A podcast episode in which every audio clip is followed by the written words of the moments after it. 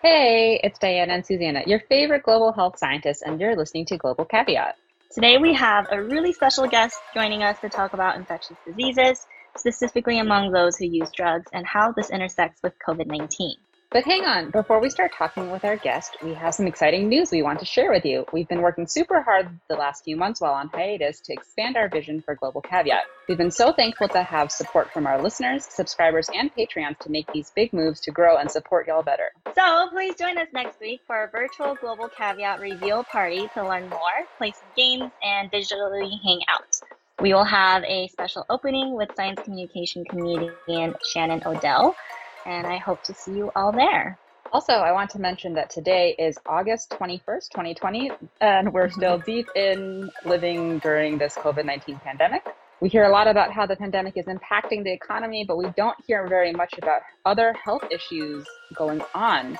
You know, Susanna and I are not infectious disease experts, but luckily the world of public health is full of a variety of amazing people, and we have someone here with us today to talk about these things, Dr. Beth Linas. Beth is an infectious disease epidemiologist whose research interests include improving the development, evidence base, and use of digital health technologies to understand social determinants of health and improve health outcomes. She completed her postdoctoral training and graduate degrees, PhD and master's, in infectious disease epidemiology at Johns Hopkins Bloomberg School of Public Health. From 2015 to 2017, she served as a Science and Technology Policy Fellow with the American Association for the Advancement of Science Beth is deeply passionate about the use of data to inform public health policy, and she is an active science communicator working to help scientists communicate their science. You can follow her on Twitter at Beth Linas. That is spelled, that's B E T H L I N A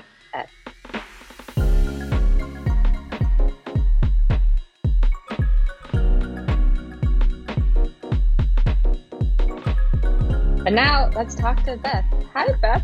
Thank hey you so there. much for joining us. Before we start talking about everything, just wanted to check in and see how your week is going.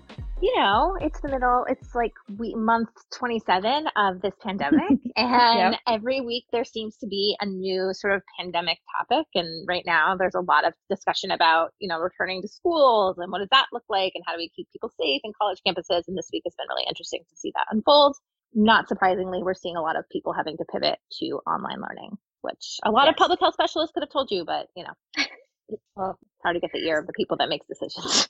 someday they'll listen to us, I think. right. Yeah. First, they have to think of us as experts, and then they have to listen to us, right? Yeah. I think we're often the hindsight, I told you so folks, right? In public Mhm. health, people are like, yeah, we heard you. And then in hindsight, they were like, yeah, you were right. But by then it's too late. Yeah. I mean, But- the thing that's tricky about public health is that if you don't see anything, like we've done our jobs, Mhm. and if you do see something, then we haven't, and it's very stressful. And then there's a lot of sort of, you know, how do we do this? How do we do that? Um, and I don't, you know, there are some really good evidence based methods of sort of mitigating transmission, and we've never really stuck with them, right? Like, Mhm. we're you know social distancing still and mask wearing of course hand washing you know i don't know really the status now of contact tracing i heard te- you know testing is actually on the decline so you know there we're just not sort of full steam ahead on all these methods which is sort of shocking but it's Yeah. america America. America.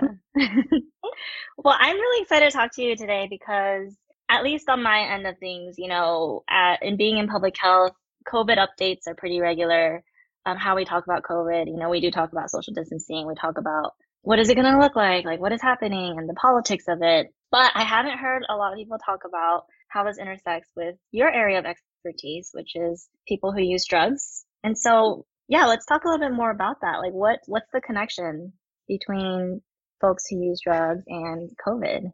yeah i mean it's a really hard topic to talk about because a lot of our services are social services for people that have mental health disorders or or um, substance use disorders have been cut off from them um, or they've been reduced greatly and they're not able to get you know the, their medication if they need it or see counselors if they need it um, and that you're absolutely right we we haven't seen a lot of data on what this disruption means but then there's also sort of the intersection of what do the sort of respiratory illnesses do to people that use drugs if they already have some other underlying conditions or if their drug use affects their lungs um, we don't know the impact of covid in that those populations. I imagine we will get data once you know we're getting a lot of demographic and data now and we're learning we're drilling down into some populations but um, sometimes you just got to wait for the data to come and for people to sort of step forward too i mean it, you know if they got covid or not we don't know mm-hmm. Mm-hmm. Um, and then there's just other sort of ramifications in terms of for a little bit there was some you know people weren't going to the hospitals and and if there were you know i don't know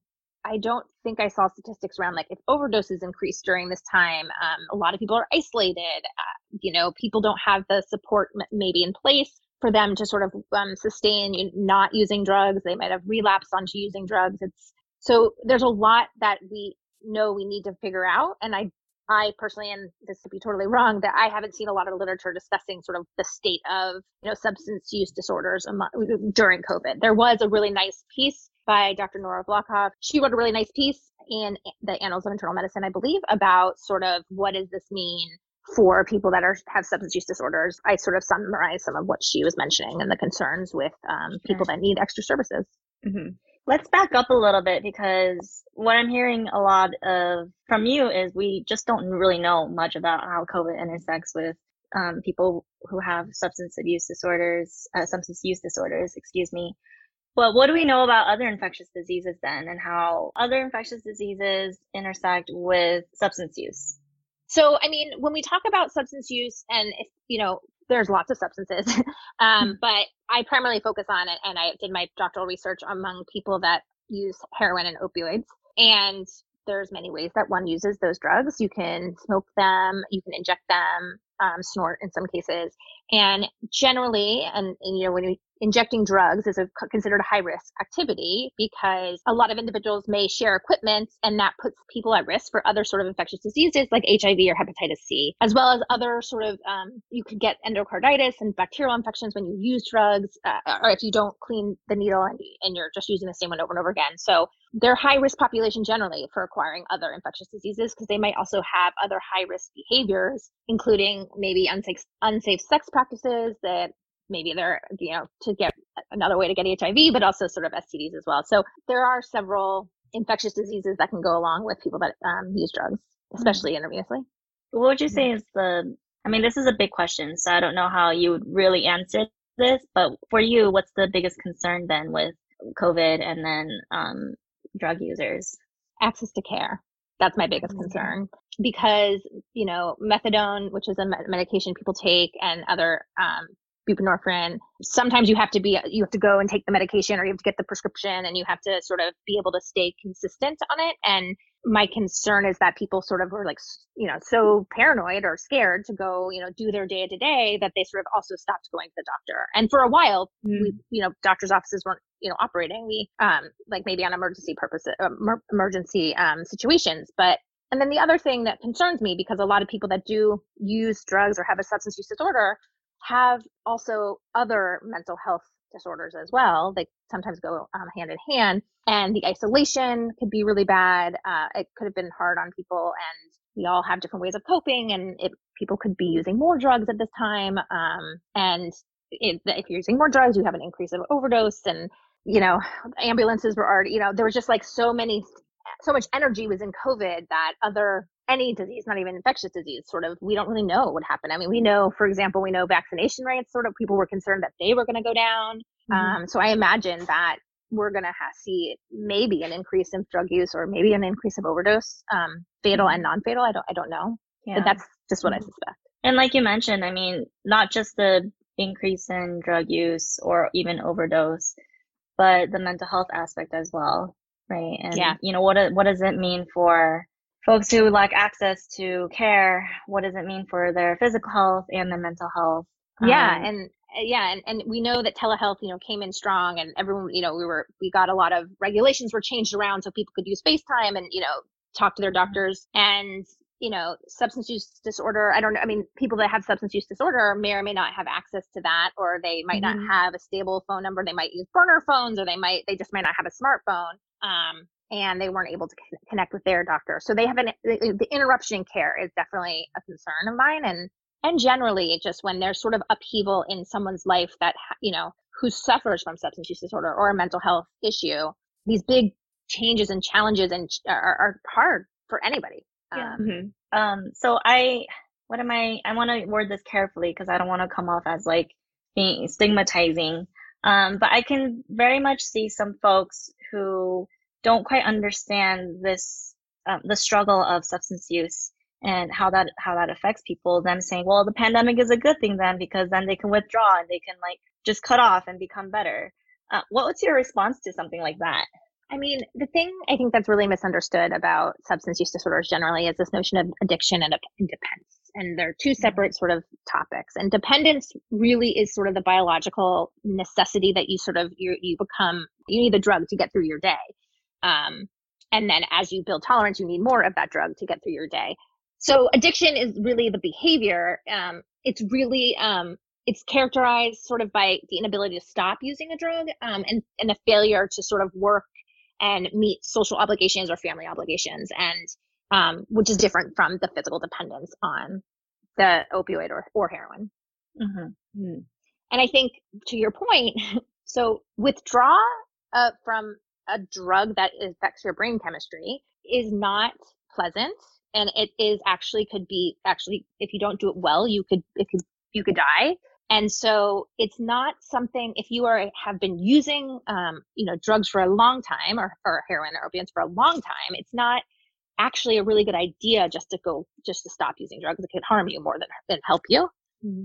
And that, you know, the under, so there's a really big behavioral component because there's, a, it's a mental health, um, issue as well. You don't really just stop. It's really difficult. I mean, I, if that was the case, then they, individuals could stop at any time and they could have you know mm-hmm. done it once yeah. and then not used again and so that actually is sort of it, it's a it's a statement that's just comes from a place of not understanding sort of um, i would say a, a, dependence and addiction and and drug use yeah mm-hmm. I, there's um, definitely yeah. this component of compassion that's needed it sounds like right i mean there's sure a lack of understanding but also with that comes I mean, I'm a big like compassionate like person who's like I think we just need to better understand but also feel for these people because if you know, it's hard like yeah. withdrawal like you said if Absolutely. it's this biological yeah. thing and it's it can be life threatening. Mm-hmm. I don't know, like I hope that people are compassionate about that fact yeah. and can understand why it can be so difficult. Yeah, I mean, I think it's, you know, it's, you know, we talk about COVID, it's just like the flu, which it's not. You know, a lot of people try to uh, also associate sort of withdraw as sort of like the flu. And it starts out sort of like that, um, but it's not. Mm-hmm. It's very, very, very unpleasant. And yeah, I think compassion is, you know, needed. And um, I feel like a lot of people just if they can't directly relate to something, then they just automatically like discount it or they're just oh, like, oh, it's fine. Like it's super easy to do. Or like they'll compare it to someone like, you know, they know someone who quit smoking or they know someone who stopped drinking coffee, which are very different types of things. Like, yes. Or Netflix. Are, like, I'm addicted oh my God. Netflix. that is, that's just ridiculous statement. Yeah, like, yes, yeah. we all binge sometimes on Netflix, yeah. but that's a very different use of those words. And yeah, and mm-hmm. yeah, I mean, and also with with substance use, there's often some sort of underlying trauma, and and that mm. might, you know, can be brought up. It could, I mean, if you're isolating during quarantine, like there are lots of things that could have happened that trigger people to either, you know, to, to use more heavily or just to use generally. Um, sure. Yeah. And it, it is true that people sort of, and that's sort of the case, I would say, across sort of diseases and experience with um, having a disease is you, people really don't understand until they ha- experience themselves. Mm-hmm.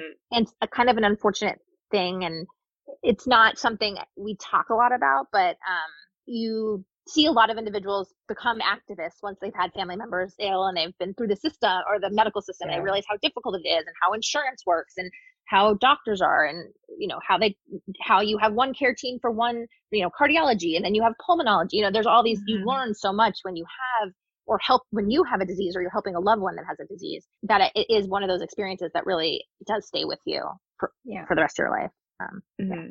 yeah.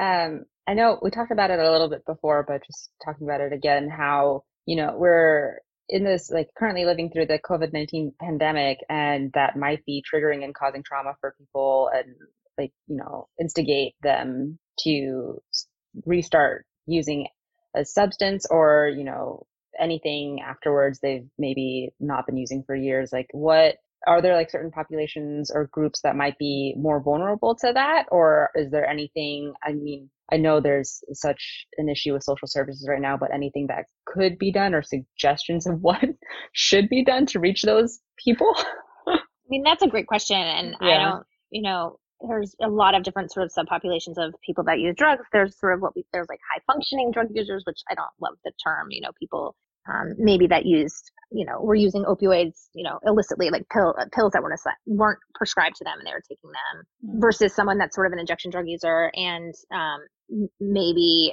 and then also, also homeless or something along those lines. It's a really great question. Um, I mean, I think quarantine is a struggle for me. You know, mm-hmm. I and and I have a job and I'm working from home, and you know, I've had moments where I'm like, oh my god, there's what am I going to do? So I yeah. I think it's pretty much anyone with a substance use disorder is I would imagine finding this time challenging. I mean, you know, there are medications you can take for um, for opioid use disorder, and those are prescribed, and you take them under the care of a physician. And if you know, you can continue to take those, and they help with, um, you know, they help you not use drugs. But if the prescription ran out, or if they chose not to use it, take it. I mean, it's there's a lot of things that sort of can happen. And are those prescriptions expensive without insurance? I, you know what? That's a great question. I don't know. I, I, yeah. I don't know. Um, mm I feel like question. in America, it's safe to assume yes. like, yeah. I mean, yeah. the reason I ask that is because I think about with unemployment rising, a lot of people are probably losing their insurance. So then, if mm they're also um, yeah. dealing with substance use disorders, then that's probably really tough. I mean, yeah, it's a great point. I mean, yeah, losing insurance. I don't think there. I don't think there were interruptions to Medicaid and Medicare. Um, but uh, you know, those are a lot of individuals who, if they have other underlying conditions or they have other issues, they could be on Medicaid and they were, you know, they're still able to access care. But it's a good question. I don't know. It would be interesting to see how many individuals with substance use disorder lost their insurance and what happened. Yeah. Um, My hope is that it expands to cover more people. Right. I mean, there's, yeah, and there's good, and there's actually really good data to show that, like, in states that did expand Medicaid, they have done a better job of sort of addressing and helping the opioid epidemic um, mm-hmm. because of the additional services that come with Medicaid that you can sure. use and offer people. Yeah. I have a question about um, so we talked about accessing health services, but what about accessing the drugs themselves? Because with people being home, um, do you have any insight onto like where then they are getting the drugs, especially if it's the youth population and they're home with their families? What does that look like? How do they get yeah. those drugs? Yeah, it's a yeah, it's a great question. I mean, so you know, there's a lot of ways one can get drugs. There, you can get illicit drugs, you know, buying them on the street, buying them off people. However, you know, people who, however you're going to procure, procure drugs in a non-pandemic, I, I, imagine that it's harder during a pandemic, but you still are able to do it, and mostly because mm-hmm. Your body really needs it, and so you become sort of you have to use it. Um, mm-hmm. In terms of youth, it's a great question and um, you know if if there are opioids or other medications in the home for whatever reason and and you know youth find them and take them that would be a concern because they're very addictive and they're not meant for i mean the certain the dose that's for an adult might not be for a kid um, mm. but it's not actually something i really thought about during the um, pandemic that's a really good question and i would really yeah. love to learn more yeah i wonder if some folks would have developed um, new addictions or dependencies too because like you said like if they if they can't have access to one thing that they typically use and then they find something else in the home to you yeah. know as a substitute and that becomes a new thing yeah i mean you if they have access to opioids not just heroin but like you know mm-hmm. opioids they can they can still use those that's a good question or developing develop for whatever re- i mean not whatever reason if they go on you know start using meth because meth you can make um it's mm. not you know but again i don't know if that would be the case um they're they're, they're very different classes of drugs. Um, mm-hmm. But it, it's possible that you know if you are dependent on something and you sort of do anything you can to get relief if you're feeling like you're going through withdrawal.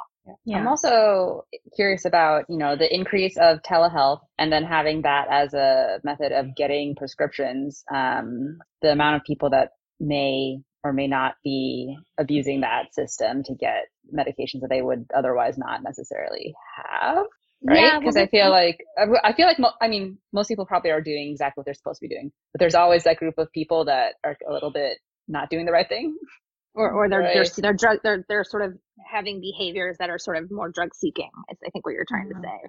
I feel, but yeah, maybe yeah. maybe that, but maybe I'm all, like I'm also kind of just talking about people that might just straight up be lying to sell drugs that they're just like getting more prescriptions. Yeah. Right. Yeah. I mean, but yeah, that's possible. But there's also that. Yeah. Sadly, it was happening. there were yeah. People, you know, I guess that's not jumping. New. Yeah, I mean, people going, you know, doc, going to different doctors and asking for prescriptions. Though now we have sort of this PDMP, the prescription drug monitoring programs that um, uh. sort of help prescribers and pharmacists um, mm. look at and see how many times someone's filled a prescription or how many different prescriptions they have um, to okay. prevent sort of the over prescribing or repeat mm-hmm. prescribing.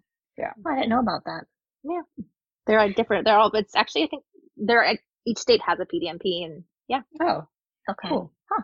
And it's not just I mean, it's prescription drug. It, yeah, it's for any in general. Yeah, yeah, yeah. yeah, yeah. So let's talk about harm reduction then, because yeah. we did actually do an episode previously with someone who also researches um, drug use, substance use disorders, and we talked about harm reduction then, um, and you know, but, using non-stigmatizing language and stuff. But I think I think in this case, I imagine there are some unique challenges to that, as we've kind of already talked about.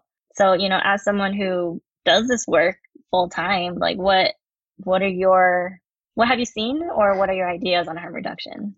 So I'm actually currently not working in the harm reduction or in sorry in the opioid space currently okay. and the work I'm doing with my my job. But um, mm-hmm. so I'll just preface that I'm sure. I stay on top of literature and, and the field. But I mean, you know, when we talk about harm reduction, we're talking about sort of it's not about abstinence. It's not about getting people to stop. It's about getting people to, from doing engaging in high risk behavior to lower risk behavior and and mm-hmm. and that sort of it, that's where sort of needle exchanges come in so if people are going to be using you know using drugs and they're injecting them we would prefer them to be inject, injecting them with a clean needle, needle each time it can prevent sort of the spread of other infectious diseases though it, it may not prevent someone from overdosing you know in that sense mm-hmm. but needle exchange programs have also been very helpful in helping people get into treatment programs and so you know I don't know actually what the status of sort of um, needle exchanges are at the state um, or how they're being run.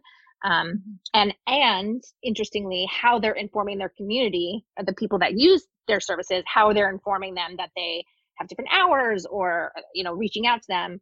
That's something I would be interested in learning. And related to sort of safer sex practices, also if there's education or materials, you know, I'm trying to sort of think you know, we schools close. I'm, I'm sort of I'm jumping out of sort of the injection drug using space to like high risk mm-hmm. sexual behavior. But you know, schools close early in Mar in March, and some kids get you know they've learned a lot about sexual education and reproduction.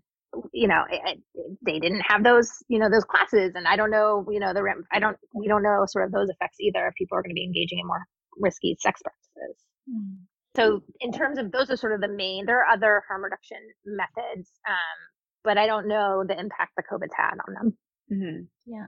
Yeah. I kind of wonder what, like, the logistics of the, for example, the needle exchange program. Like, I know stores now are like, oh, we're sanitizing every however long and, you know, yeah. wear a mask and do all these things. But what if you're, what if you're homeless and you don't have a mask?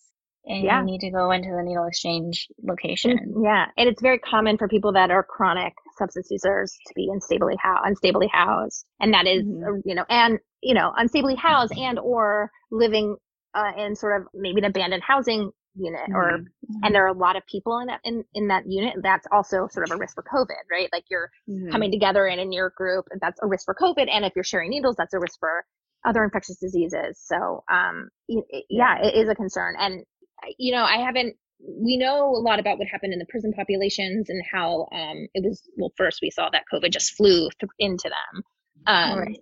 We don't have so we have information on that but we don't have really, inf- really good information sort of on homeless populations and their and the impact of covid on them but not mm-hmm. just on their substance use but on their health care yeah yeah uh, uh, i want to i know this isn't your domain but i want to kind of just like focus a little bit on the homeless population a little again, or like continue on a train of thought that I've had a lot recently. Um, I'm based in New York City, and um, a lot of people aren't able to pay their rent right now. And starting in like December and January, people are going to start getting evicted, and I'm sure that's the same in not mm-hmm. like not just my city, and plenty of other cities and other towns and other places. Right? People are going to start being able to get evicted, and it's going to make this giant increase in homeless population. And I like what do you think? Like, just, you know, this doesn't really relate necessarily to infectious disease or anything, um, but more so your work in, I mean, not, doesn't relate to drug use um, specifically, but relates more to like your like understanding and working with infectious disease. Can you think of like, or can you like, what do you see happening in this future where there's this increase of homeless population and then these resources that aren't available? I, I mean, know. I think, yeah, I think generally speaking, if we have a large, you know, large homeless population and people are trying to access you know, um, shelters were putting, you know, they could be overfilled, and that is also a really good place for disease to spread easily. Um, you know, people sort of, you can see the rise of other um, sort of cope, not good coping behavior. So, you know, engaging in high risk sex or drinking a lot, or, you know, that would be a concern. And then, um, again, if they're homeless and they're out of a job, they're probably not covered with any sort of medical care I don't know, you know, if they're on Medicaid yeah. or not. So, um, I mean, housing stability is actually very important to sort of your health and public health. Um, it's a big indicator of other issues. Um, that it could be bad. I, I want to use a bigger word than bad, but it would it gives me great concern for public mm-hmm. health if mm-hmm. we have a large number of people who are no longer stably housed. Mm-hmm. Um, yeah, it's actually hard to wrap your head around I, I, was sort of thinking like, where would you start? I, it's really something to wrap your head around. Yeah, I mean, it's something I don't think that you know America in general currently, like no city, does a good job of taking care of their homeless population. So I don't know what they're going to do suddenly when it increases dramatically. Yeah, I mean, you're yeah, 100. percent Yeah, I mean, we don't. There aren't enough shelters, and there's a lot of you know negative associations with people in their people's minds of, of people who are homeless. It's their you know mm-hmm. all those wrong stereotypes. It was their fault. They did something wrong. They right. you know yeah. And even with shelters i mean there's limited number of beds but now i imagine there's even higher limit of how many people they can accept per day to get housing right, for that right. night yeah. Right. I mean, that's a good point too. Like they have to keep some social distance. If they have too many people in a in a um, a shelter, that's not good for COVID spread. Um, mm-hmm. You know, there are generally there are some shelters that are just for women and children. There are some shelters that are just for men. There are some shelters that are families. Um, and I'm, you know, I'm a, I'm guessing a lot of people. I mean, hopefully people are able to get sheltered. Um, but if we have a really big housing crisis and people are evicted, we're not going to have the ability to help everyone. It's very true. Mm-hmm. Um, the weight of all these things make me like the anxiety builds up in me. yeah, I mean, if you start thinking, right, it's really easy yeah. to start thinking about sort of the I like to say like the cascade of what could happen, right? And then that gets really overwhelming. It's it's definitely I mean, those are sort of what the social determinants of health are, right? All those things yeah. that are not not. I mean, they are related to your medical state, but they, you know, your housing, your income, food deserts, and then other sort of maybe past traumas or where you live. You know, these are all the social determinants that, as they are affected, um, you expect to see sort of worse or more health outcomes that are poor. Mm. You've given us a lot to think about. uh, yeah, it's. I yeah, feel like I have to say, I, I feel like I haven't done it justice. Like I feel like I've sort of just I mean, scratched the surface, and there's a lot to talk about that I'm excited. Right. We'd need hours, days, um, entire degrees. um, so you've talked about a lot of, you know, this cascade of getting overwhelmed and like thinking of all these things and just like going down that rabbit hole. But since you work in epidemiology and you're so closely related to all of this, what are you doing during this time to take care of yourself and to preserve like your mental well-being?